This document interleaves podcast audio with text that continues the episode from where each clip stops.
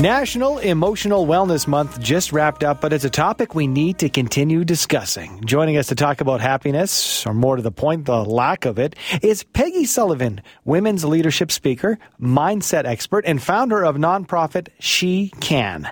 Good morning to you, Peggy, and welcome to Motivational Monday. Thank you, and good morning to you. Uh, glad to have you with us. Uh, to start things off, tell us about the organization She Can. What is it? Absolutely. She Can is a nonprofit organization whose mission is to help women step into their power and become their best selves in every aspect of their life. So we really believe in emotional well-being, positive mindset, positive health, and professional development. Because if you don't have all three, it's like sitting on a stool with one leg missing. It just doesn't work. I like that analogy. I'm an analogy guy, so I like the sounds of that. um, I happen to not be a woman, uh, but I uh, am very interested in happiness, in how to be happier, and I think that we all could learn something about, you know, how to increase that uh, in our lives. So tell us about the happiness report uh, that was recently released. Yeah, I'd love to. I was fascinated with what's going on in the country, and so I wanted to get a real pulse on what is the state of happiness in the country and how it changed post COVID because we we knew everything that was going on during COVID, but really, you know, as we enter this post COVID stage, how are people feeling? And the results of this survey over and over again was that seven out of ten people are surviving, not thriving. And one of the main catalysts behind that is they don't have the time to do the things that are important to them, the things that make them joyful, the things that make them happy. And so I know for me, what that meant is to help people figure out how to become happier. Because let's face it, there's a lot going on in the world we can't control. We've got you know, health things, inflation things, rising gas prices, mm. just a lot of stuff that is out of our control. But guess what? Happiness is something that you have the power to control. Yeah, well, you, your book uh, titled "Happiness is Your Responsibility." I love that because I think so often we search outside of us and, and, maybe think that somebody else or something might bring us happiness. You'd mentioned something that uh, piqued my interest, which was the time. We don't have the time, so how can we give ourselves more time to essentially, and in the end, end result, find more happiness? I call it finding your non-negotiables and that is, you know, what are the three things that really, really bring you joy and making sure you have time for them every single day because they are the things that give you joy. And what is more important than that? So I know for me, my four things are I love doing hard things. So I try to do something hard each day.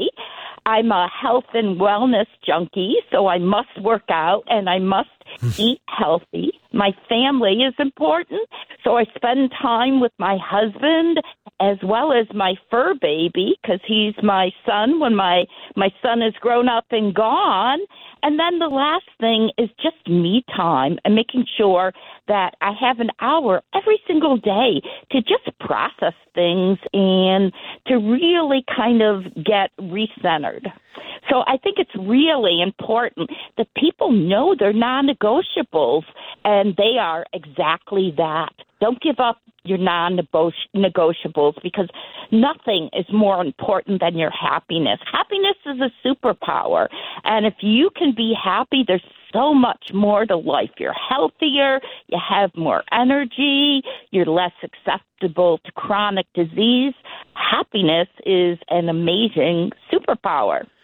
When it comes to these non-negotiables, as you call them, uh, Peggy, uh, to me, you know, we all have these intentions of maybe doing something for ourselves or something that we do enjoy that will bring us happiness, but our schedules get filled up. So one of the things that excites me and it's so hard to do is to say no when you're asked uh, of something that will fill your time. We have those responsibilities we can't ignore. There's no question. But to those things that we can put aside to give ourselves more time, how can we say no, Peggy? Oh, I have a great way to say no, and I've gotten really good at saying no. and what I do is I don't say no. I say not now. Oh. I say, I'm sorry, um, I just can't, you know, help you with that right now. So can we revisit it in a month or two? And usually, most people won't regroup, won't come back, and won't ask for help then because what they need is immediate. So it's a way out with saving grace and a way out with letting people know you still care about them. And then also buys you a little bit of time to think about the ask and figure out if it's something you really, really want to do. I want to ask you this, Peggy, because I know that if I was, for example, if I was a running coach and I met with a client, they'd, you know, tell me that they have a certain run in mind that they want to complete or a time that they want to complete within their running, something super tangible.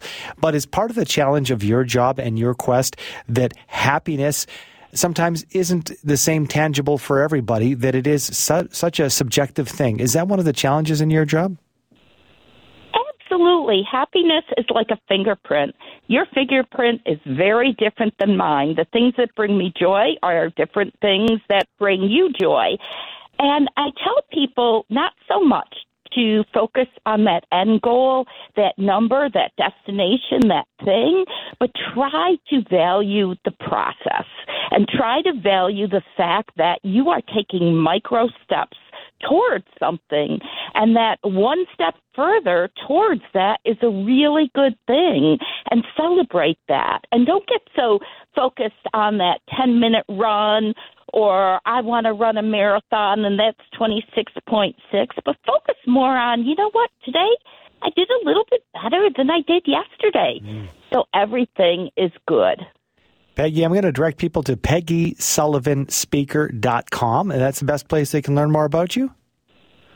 Absolutely. And if they want to know more about She Can, they can go to the SheCanNetwork.com because we are looking for strong, powerful women that want the tools to step into their power.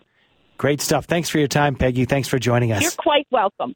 Okay, bye-bye. Bye. It's Peggy Sullivan, women's leadership speaker, mindset expert, and founder of nonprofit She Can.